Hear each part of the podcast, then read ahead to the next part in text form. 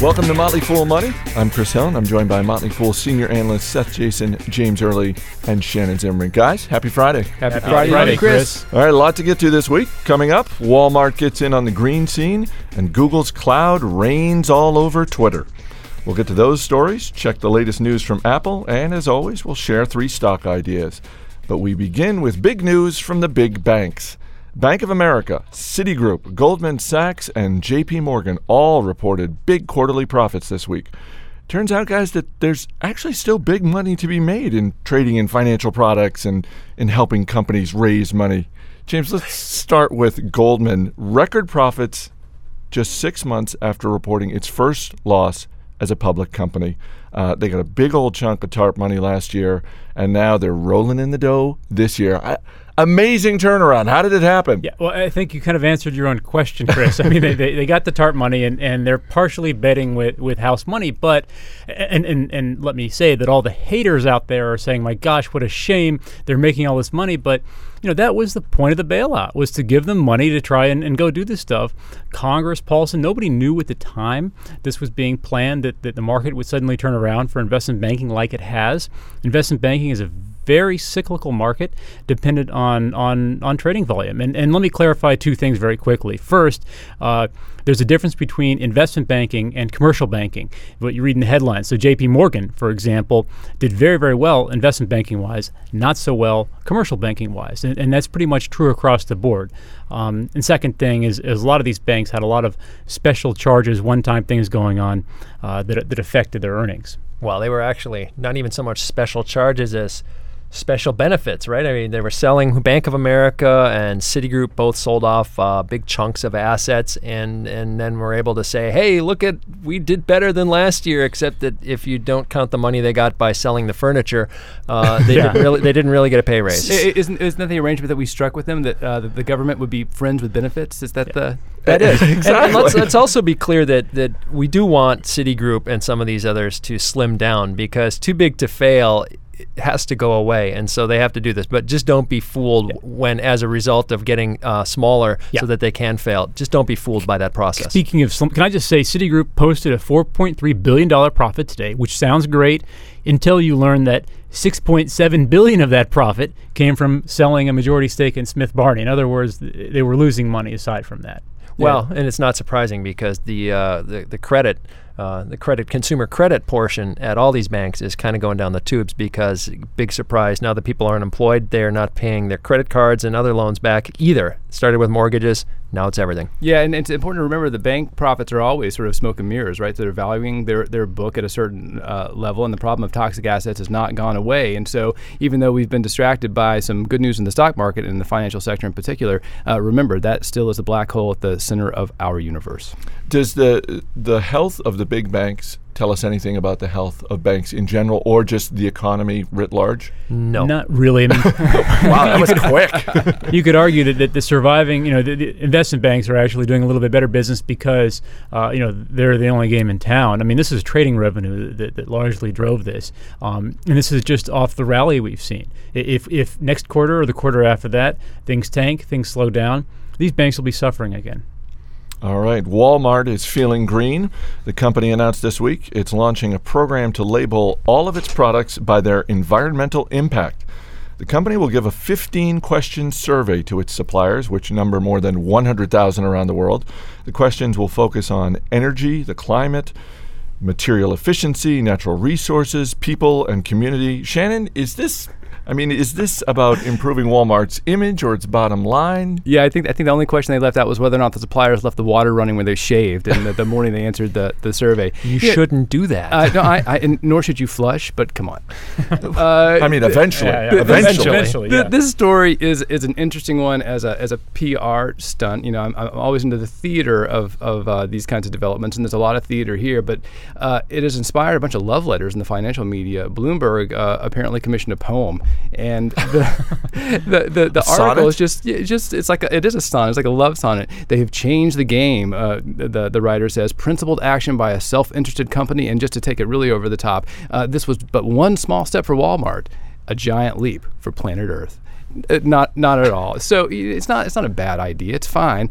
Uh, but at the end of the day, the result is that you know they, they can uh, suppliers can supply uh, what they are, are offering Walmart right now. They just have to disclose whether or not it conforms with these new standards that Walmart is is asking them to conform to. And at the end of the day, too, the, the folks who shop at Walmart, and I certainly am one of them, uh, are largely going to be motivated by price. And so it, disclosure doesn't work in politics. Disclosure doesn't work in, in terms of uh, individual investors around proxy uh, voting. And so why would we suspect it would work here? Maybe it will have some marginal impact, and Walmart is so big that marginal impact is where its growth can be. But in terms of uh, some saving planet Earth, uh, I'm not buying it. So just to be clear, they're not going to disqualify anyone. There, you, there's no one going to fail the fifteen-question survey. That's no, right. Shannon's, Shannon's seal puppy steaks will still be for sale in the frozen food aisle. And mm, they're thawing out at home right now. Mm. They just won't have a very happy face label on them. Right next to the panda kebabs. Yeah, right? yeah, child yeah, labor no, flip-flops. Yeah. Yeah, no, nobody is, is, is out of the game. They just have to disclose. And so if, if you've got a lot of time on your hand to, hands to read the, the fine print, then maybe you'll be motivated. I think it's probably not likely to happen. Twitter discovered the dark side of cloud computing this week when someone hacked into a Twitter executive's Google Docs application.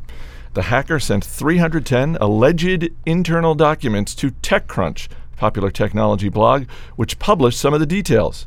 What did we learn? Well, we learned that Twitter is worrying a lot about Facebook, Google, and other competitors, and we learned that Twitter's overall goal is to reach one billion users and find a way to make some money off each one of them. Seth, how, mu- how much did you love this story?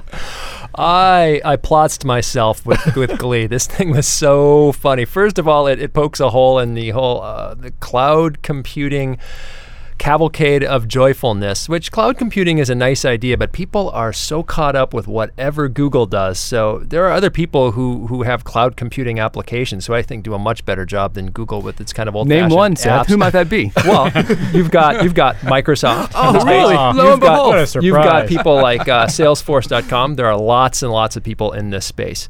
And what happened here, I don't even think you can call it hacking. I think it was just guessing a stupid password. From one report I read, the password was... Which is was, not hacking, of course. Yeah, was, was happiness. According to Seth. Was happiness. Uh, if you use words like that for your password, you're in trouble. What what this teaches you is that cloud computing can be incredibly dangerous. Uh, I, can you imagine G E or somebody like that putting information like this in, in a spot where it's that easily accessible? I don't think it will ever happen. But to me... There, there's more comedy value here than anything else. First of all, the, the idea that Twitter will have a billion users, I can't remember the time frame for that. I'm looking at some the meeting next notes. fifteen seconds, next I fifteen think. seconds. Never? How about never? How about never? Never the time frame? But here's some, here's some meeting notes from a, what's called a strategy meeting, and it says here, uh, audience size, colon, first to a billion equals awesome. That is the kind of high-level thinking that I, I'm pretty sure has Google and everybody shaking in their boots. But that would also require, I, I believe, more than half the people who are currently on the internet worldwide to suddenly be using Twitter. And from another report I read, they thought they would be doing one point four billion dollars worth of revenue in, by two thousand thirteen, something like that. It was in the not-too-far-away future, and they don't have any right now. So this is really... This is the epitome of the underpants gnome business model, which as if you folks out there don't remember, this is a South Park theme where there are these underpants gnomes who, who may or may not be very similar to a lot of tech companies. And their business plan was step one, collect underpants. And then I think step three, profit. And I right, think that no was ste- the plan. No step two. Yeah. You know, it pains me to, to to agree with Seth, but you know, privacy's already become passé. At some point, security will become passé as well. And, and about that free password, market of ideas, about free market of ideas. Uh, ideas want to be free, Seth. I don't I know if you so. knew that, but the the password, I think that it was happiness with one P, and the P was capitalized. So the guy was really? trying. That's really clever. That's it. Oh, okay. is, is is there anything that it. you guys would would put uh, up there in the clouds in there, terms of personal information? There's nothing I would not put. I am so clean. It's all out there. No, wow. I mean, it, it's okay. I think it's a good so, a good solution for people. I mean, what if you're a small church, running a small church or, or a school or something like that? I think if you have documents that aren't really sensitive, that's probably perfectly fine. A family, a group of people, an investment club. This is probably a great solution for you. But sensitive documents, I think people are going to think twice. All right, guys, before we talk stocks, what other headlines caught your attention this week? Shannon, let's start with you. I'm going to roll several stories up into one. Sausage grinder meets healthcare reform. The third of five House committees that have to um, pass legislation uh, around healthcare reform has done so, and it includes a strong public option. I think that's exactly the right way to go, because if, without that uh, financial incentive that a public option will provide, private industry won't have uh, uh, the incentive that they need to get their house in order around admin costs. James, what do you got? Speaking of efficiencies and, and lack thereof, I'm going with California, uh, which has issued I O Us to to pay a lot of its uh, employees and, and, and other obligations. It simply ran out of money, so so it had to do this. They they, they can't reach a, a, a common ground on the budget. It's very interesting because if things get really bad with, with the, the national economy, will other states do this? Will the government bail them out? It's, it's it's certainly a bad sign, so it's going to be something to watch to see what happens with, with these I O Us. Are you being a little alarmist? You don't you don't want a, a fake check from California? I mean, come on, you know they're good for it. In come fifty on. years, it dude, might be a collector's to, item. You used to be cool, dude. What happened to that? All right, Seth, what was on your radar this week? I got to go back to Apple. Of course, because they're just so so pleasant to, to deal with in the world of technology. I don't know if everybody out there saw the news that uh, there's an iTunes update, and it fixes some bugs, including a bug called the Palm Pre. This is a phone that this is a phone we discussed. Uh, one of the few entries that one of the few non-Apple, non-iPhone entries into the space in the past half year or year or so that has actually excited people at all. And I think obviously still at a much lower level than any iPhone. And one of the reasons people liked it was that it, it had the ability to play an iTunes library. And Apple, uh, in this update to iTunes, said basically it this that this update disables devices falsely pretending to be iPods, including the Palm Pre, which I just think is absolutely hilarious. It, it's an admission that they don't want to compete, even though I think all of us here would agree that the Pre isn't really that much of a threat to the iPhone. I don't know why they don't just leave them alone, except that, hey, this this is their football. They can take it home. Uh, at some point, actually, if they try to pull this kind of thing, they may be in for some antitrust uh, visits from the government. But right now, they're probably safe uh, elbowing people out and, and playing Microsoft. Can I? Ju- yeah, exactly. I was just going to say, Mister Microsoft, was it not Microsoft that, that had its own uh, Internet Explorer disabled in like nineteen seconds in, in a court of law when they tried to bake it into their Windows system, saying it was? Oh no, it was the uh, inseparable the, the, part of the, the, the European Union, which uh, which demanded. demanded they remove it, and also Windows Media Player, which of course nobody uses because that was such a threat. And then they, they demanded they publish a different version without those things, which then went on to sell zero copies. Right. All right. We got some big name companies reporting earnings next week. Shannon, what's one stock that's on your radar? Well, my big name company's already reported earnings, and it's uh, one that I think I, I, I called out for special mention three or four months ago, and it definitely deserves an encore appearance here. So I B M, uh, and that ticker, by the way, is I B M. And it's just one a, more time, please. It's just a great wide. I'm mode. Old school. I call it international business machines. So. Uh, are you old school or just old? Uh, both. Okay. Yeah. Me too. Everybody's a comedian. Uh, yeah. Anyway, uh, it had uh, second quarter earnings that beat estimates, and they've guided up for two thousand nine. And this is, you know, largely on cost control because uh, revenue was uh, uh, ticking down. But they uh, are firing on all fundamental cylinders, so it's great to see them uh, cycle through this part of the uh, the market as well as uh, upswings. And so, to me, it just strikes, in addition to being fundamentally strong, it strikes exactly the kind of profile of a company that I think will benefit when there is a sustained uh, economic and market recovery. Recovery, a beaten down blue chip operator that is really unassailable and is always going to get its market share uh, in any industry that it goes into. James? I've got a little company that most people probably haven't heard of. It's Bank of Nova Scotia. Canadian banks uh, are are a lot safer. It's, it's we're a banking oligopoly there. They have tight lending standards relative to the U S, but a lot of people tend to think Canada is just going to follow what's happened in the U S uh, in banking because uh, I, I think they think that happens in other other areas of life. So, uh, you know, Bank of Nova Scotia is not trading where I, I think it should be, but it's it's a quality stock. And, you know, not exposed and subprime and all that kind of stuff. So B N S is the ticker. Seth, I was hoping to take a look at some, you know, a stock, a company that is well known, might be beaten down because of what's going on in the economy, and say, hey, this is a great story. So I was looking at FedEx, and and and, and, and how'd that my, work out for my, you? my handy graphs here, and I look at it and I go, where's the cash flow? Wow, I mean, th- they're, they're spending all their operating cash flow uh, on capital spending. That may be the right move right now. Maybe they need all sorts of airplanes and trucks and all of this great stuff so that when the economy turns, they have it all and the cash will just rain out of here. But for now, FedEx has had dwindling cash flows. Wow, I mean, really since back in two thousand five, two thousand six, things peaked a little bit and then have been dribbling back. Folks, if FedEx looks cheap to you, you better really... There's a reason. There could be a reason. And this is similar. James, you were saying something about U P S is pulling some something kind of funny. Yeah, I w- and, and, and I have to say, I mean, U P S is, is a recommendation of my income investor service, but but all the same, you know, I was looking at its, its returns, and return on equity is a very common measure. That's actually ticked up recently. But I looked at why, and it's only because debt has gone from twenty-four percent to one hundred forty percent or something like that. Basically, U P S is sagging profitability-wise, but it's just borrowing tons of money to keep fueling these pro- projects. They'll they'll keep their returns on equity up. So, so what we'll James see how and long I are it lasts. Saying, yeah, we're saying we're not sure these people will deliver for you.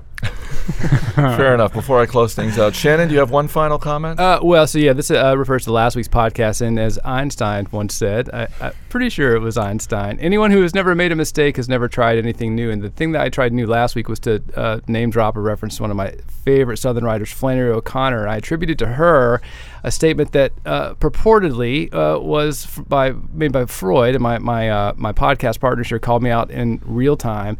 And then we received an email as well from uh, a listener who was listening very closely, thank you very much, who pointed out that really what the, the quotation was uh, was related to a novel that uh, Flannery O'Connor had written called Wise Blood, and a hat that one of the characters wore. And the story that I heard, which is probably not true, but it's a good story anyway. All stories that are good aren't true, probably. I, and I think that's right, was that Flannery O'Connor was asked uh, about the symbolism of the hat, and she echoed Freud's statement, for which there is no attribution to Freud. I just want to uh, reiterate that. Uh, uh, uh, sometimes a hat is just a hat. So So that was the, the the flub up. Thank you very much, uh, listener, for listening so closely, and please keep the cards and letters coming. We love the feedback, even if it's only to point out the errors of my ways. Yeah, I mean, you you you folks really have no excuse. There must be hundreds of errors per podcast that you could correct us yeah, on. Yeah. So just send them in. Just drop us a note. Motley Fool Money at fool dot com. Just drop us a note. All right, Seth Jason, James Early, Shannon Zimmerman, thanks for being here. Thank You're you, welcome. Chris. Thank you. Thanks for listening to this edition of Motley Fool Money. You can check out past episodes at motley fool money dot com. And if you click open iTunes, you can listen to Motley Fool Conversations, our latest addition to the Fool podcast family. As always, people on the program may have interest in the stocks they talk about. Don't buy or sell stocks based solely on what you hear. Do your homework and make your own decisions. And remember, the conversation continues twenty-four seven at fool dot com. I'm Chris Hill, and we'll see you next time.